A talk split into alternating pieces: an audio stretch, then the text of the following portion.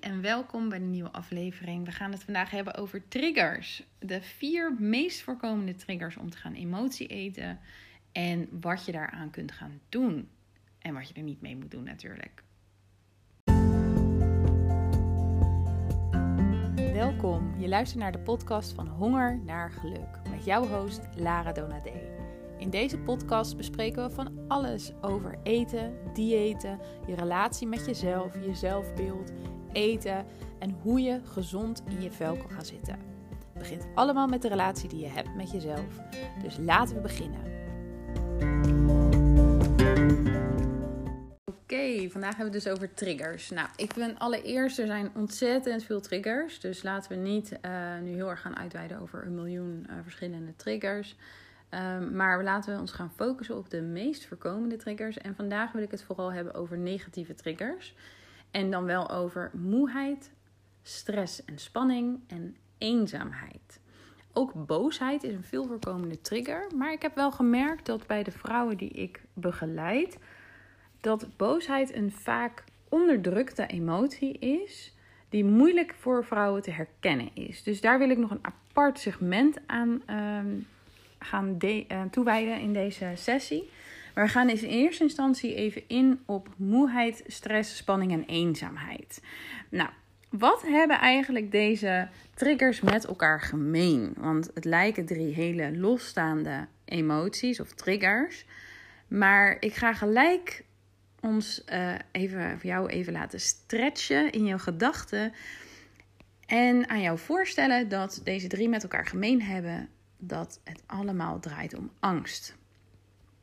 Het is namelijk angst voor ontspanning, ontlading, angst om alleen te zijn, angst voor een bepaalde situatie. Uh, bijvoorbeeld stress of spanning kan zich natuurlijk opbouwen gedurende de dag, maar kan zich ook um, ineens voordoen omdat je bijvoorbeeld um, een afspraak hebt die je erg spannend vindt, naar je ouders toe gaat waarvan je weet dat er altijd een discussie gaat zijn waar je geen zin in hebt. Um, dus angst, of stress en spanning hebben natuurlijk angst echt overduidelijk als onderliggende emotie. Nou zeg ik dit echt met een soort van, ja, dat is gewoon zo. Maar dit is wel een behoorlijke stretch voor veel voor de vrouwen die ik uh, begeleid omdat we heel vaak denken dat angst een hele extreme emotie is. Dat het echt voortkomt uit een ja, extreme situatie. Angst klinkt, uh, klinkt heftig. Maar ik denk dat we vaker dan wat we denken best wel angstig zijn. Als ik even terugdenk aan mijn uh, pad van herstel, is dat ik op een gegeven moment realiseerde, ik dacht altijd van, uh, ik kon eigenlijk drie basisemoties heel goed herkennen. Boos zijn, verdrietig en blij. Dat waren echt mijn drie emoties die ik makkelijk kon herkennen. Um, en toen ik begon met herstellen en nadenken over van, ja, welke emoties heb ik dan nog meer? En wat, wat, wat triggert me dan? Wat raakt me dan? Toen realiseerde ik me dat heel vaak als ik boos was, ik eigenlijk heel angstig was. Dat heel vaak als ik verdrietig was, ik eigenlijk heel vaak heel angstig was. En dat had ik gewoon nooit van mezelf geweten, omdat ik daar gewoon helemaal niet mee bezig was. Ik was het totaal aan het wegeten.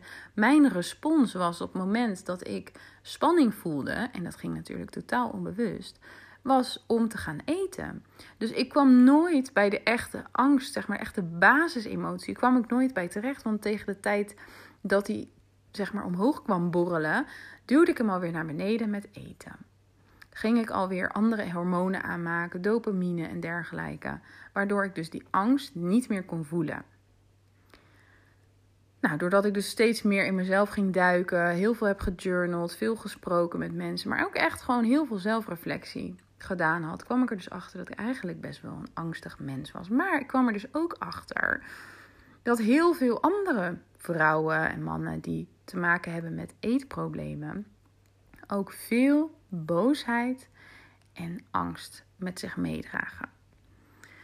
Dus ik durf wel te zeggen dat zowel moeheid, stress en spanning en eenzaamheid met elkaar gemeen hebben dat er angst onder ligt.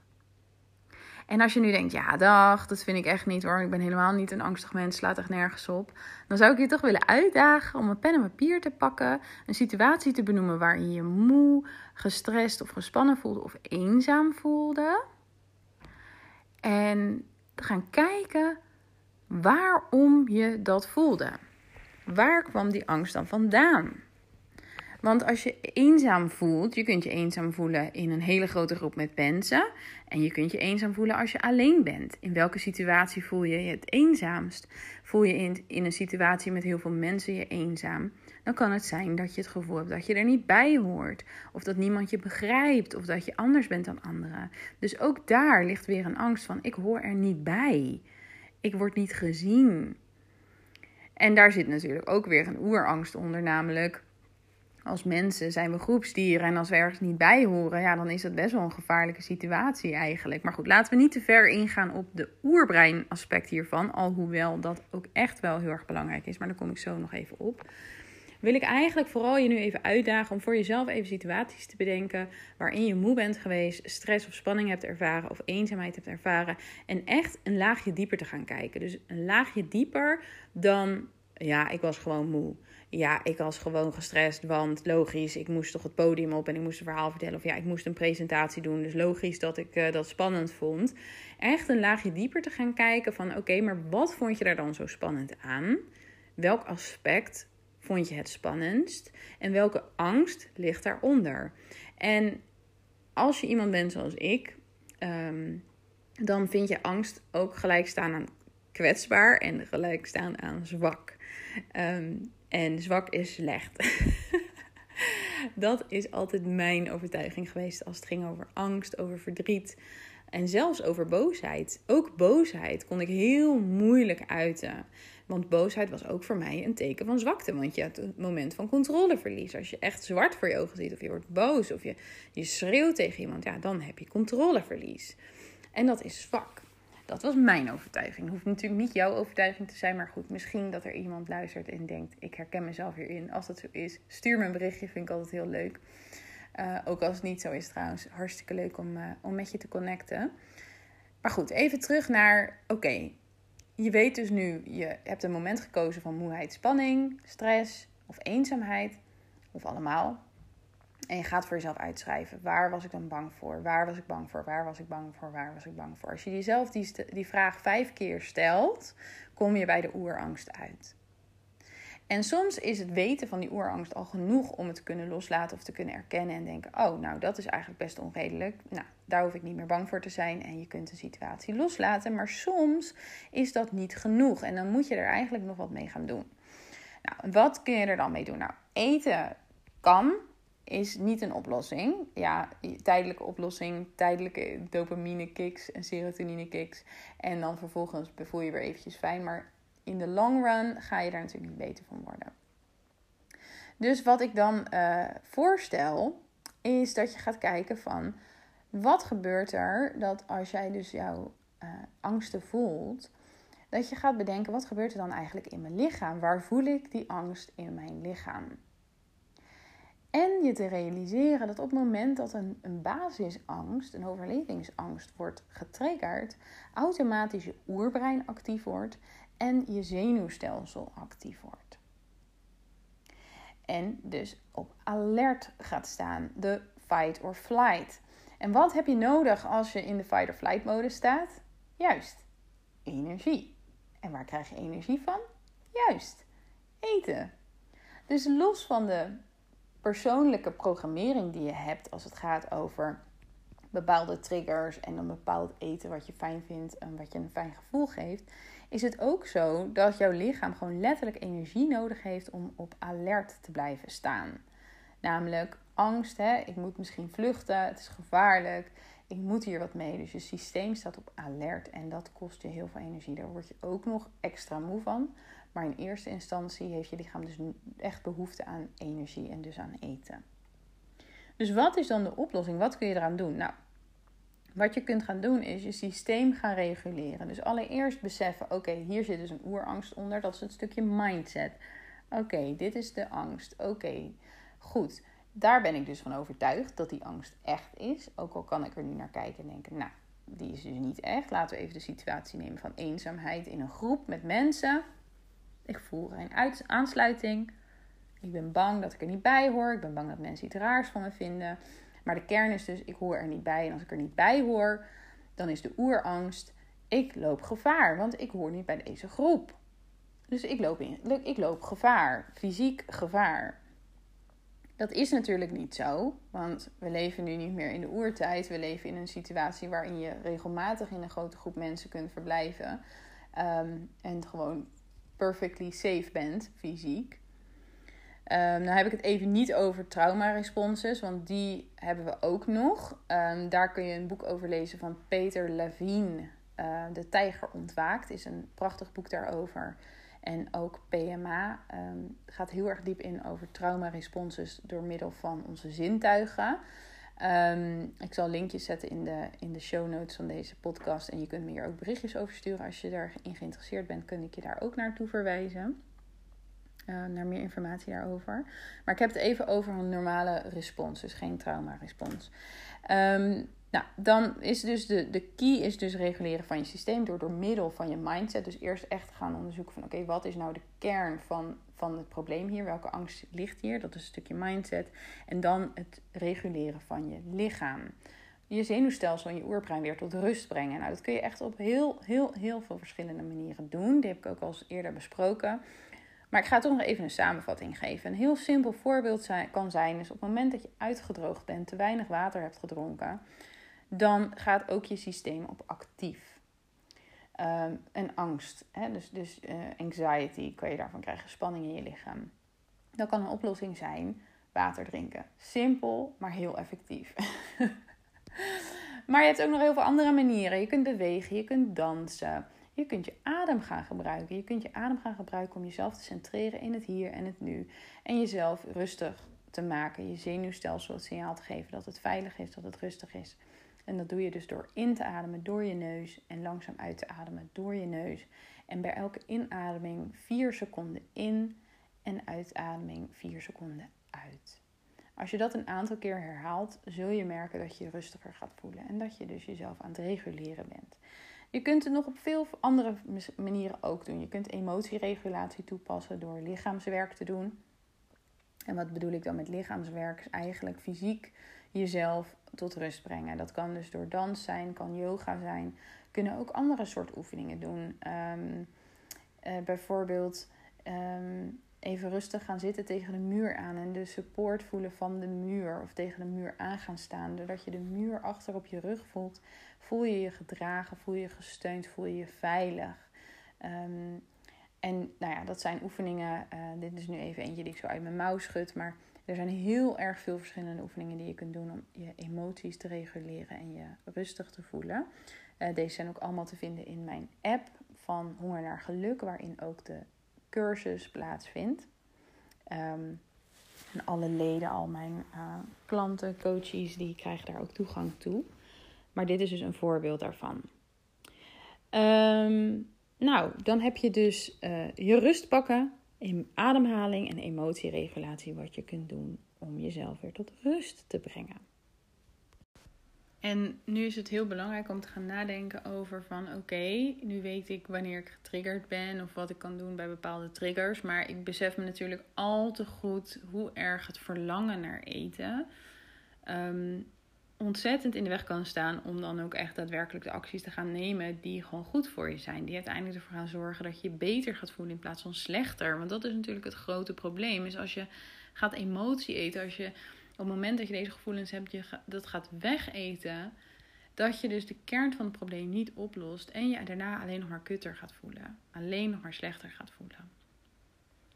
En ik sprak van de week een, uh, een cliënt en die zei tegen mij ja, maar Lara, ik ben nu al zo lang bezig, want ik coach haar één op één al een tijdje. Ik ben nu al zo lang bezig en ik heb al zoveel triggers waar ik gewoon hè, geen last meer van heb, omdat ik heb onderzocht waar ze vandaan komen en ik gewoon anders in het leven sta. Maar dan nog word ik gewoon wel eens getriggerd en ik snap er niks van. Ik zou het nu toch moeten begrijpen. En toen zei ik, ja, maar dat is nou juist waar het over gaat. Triggers zijn er niet om van af te komen. Triggers zijn er om mee te gaan leren leven. Als je kunt gaan leren leven met het feit dat we altijd als mens zullen, getriggerd zullen worden, altijd als mens bepaalde emoties zullen gaan voelen en angst zullen ervaren, dan kun je ook veel sneller weer in een andere state of mind terechtkomen.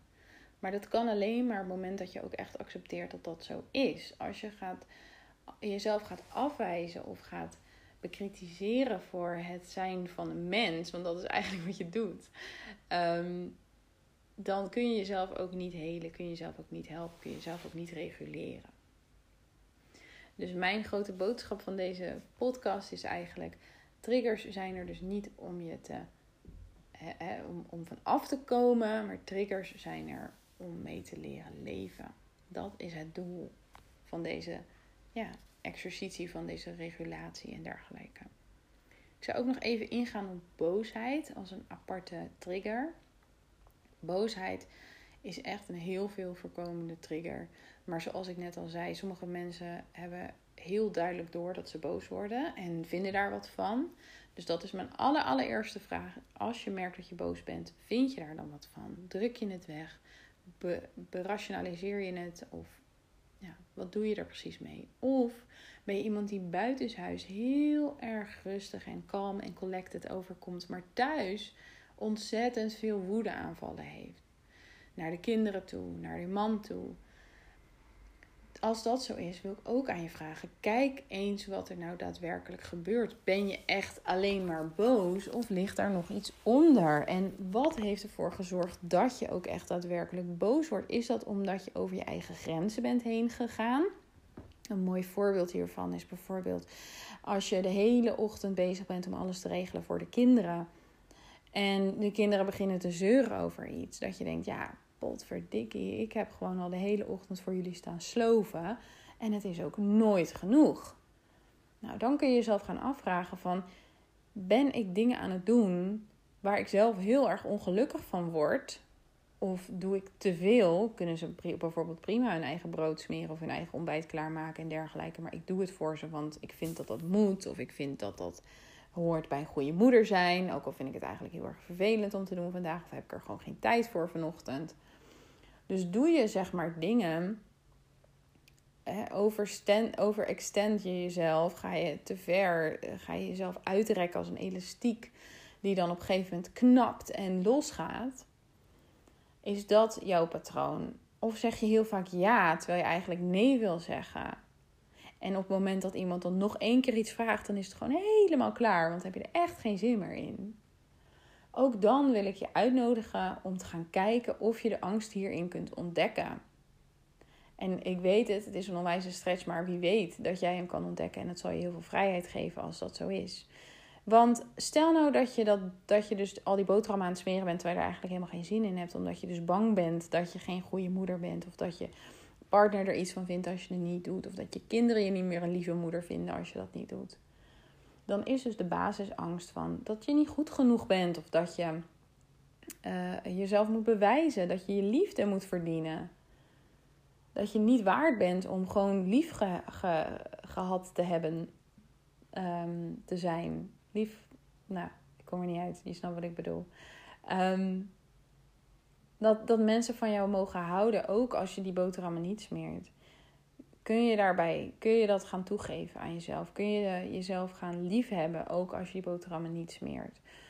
Ehm, kun je daarin grenzen voor jezelf gaan ontdekken? Van oké, dit doe ik dus omdat ik aan het people pleasen ben. Of dit doe ik omdat ik het oprecht heel graag wil. Want als je het echt doet vanuit een oprechte willen, dan maakt het niet uit als mensen ontevreden zijn. Dan maakt het niet uit als iemand zit te klagen.